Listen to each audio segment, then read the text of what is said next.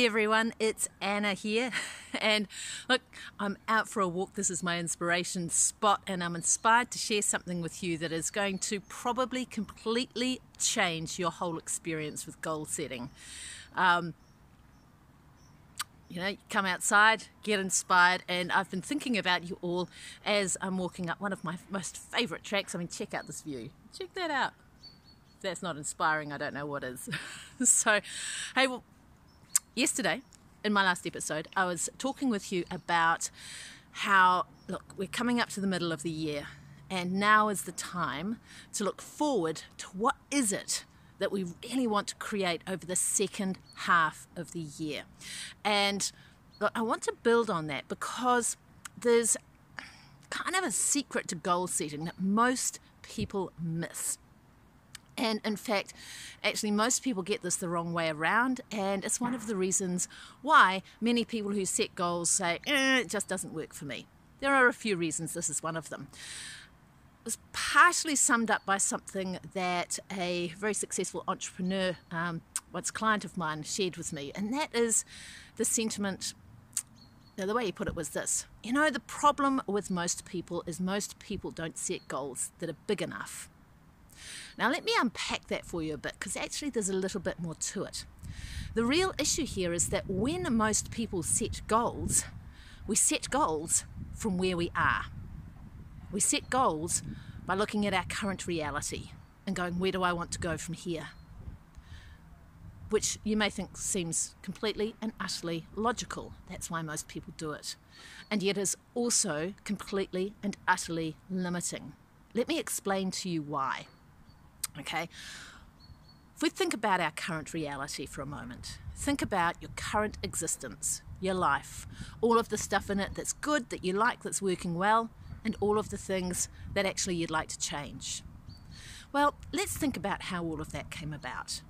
Because here's a fundamental truth everything in our, in our experience actually has come about because of the way we think and what we believe everything that we've done, that we haven't done, how we've shown up or not, what we've said yes to or not, everything we've created or not managed to create yet in our life is driven by the way that we think and what our beliefs are, including our beliefs about ourselves, what we're capable of, what we're not capable of, you know, all of that self talk, right? And our beliefs about the world and how that works. All of that has shaped our current reality.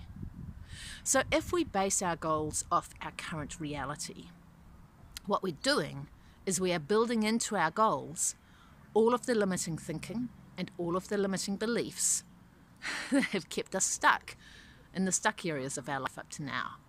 Why would we want to incorporate those into our goals? And the reason that I'm sharing that with you now is after the first half of 2020 that the world has experienced, there's a lot of stuff in that that we do not want to incorporate into our goals for the second half of the year, right? So, when you're thinking about what's my next step, where do I want to go from here? I'm going to invite you to actually turn that around. And instead of asking those questions, ask this is one of my favorite questions as a coach, and it's about what's possible.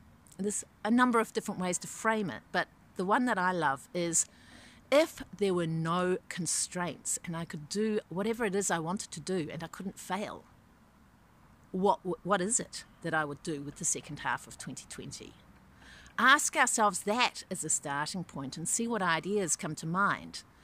And that helps us to step outside of the glass box we've been living in. to look at the lovely vista of possibilities that exists outside that. Now, then, of course, what we want to do is do a little bit of analysis and ask ourselves some other questions to actually frame those answers into something that is a goal that, yes, we can achieve. But the key here is we're getting outside of our familiar, we're getting outside of our limiting beliefs, and yes, we're getting a little bit outside of our comfort zone. Might need to change the way that we show up, but if you want to improve your life and have a better second half to this game of 2020 than the first half, then that's the place to start. So here's that question for you again. If there were absolutely no constraints and I couldn't fail, what would I do? Right? Have a think about that one. See what comes to mind. Have a play with it. Have some fun with it. Get inspired by it. And look, I'd love to hear you know how that plays out for you so uh, if you're watching this on youtube or facebook pop a comment in the comments box below share your thoughts and your experience with it if you're listening in on this as a podcast hop by my Facebook page. The link is in the description to this episode. Pop by there and share your thoughts, your experience. And look, if you want to dig a little bit deeper with this, reach out to me. I'll leave a link there as well for you so that you can get in touch with me if you want to dig a little bit deeper and make the next half the winning half. All right, have fun with that, and I will talk to you again soon. Bye for now.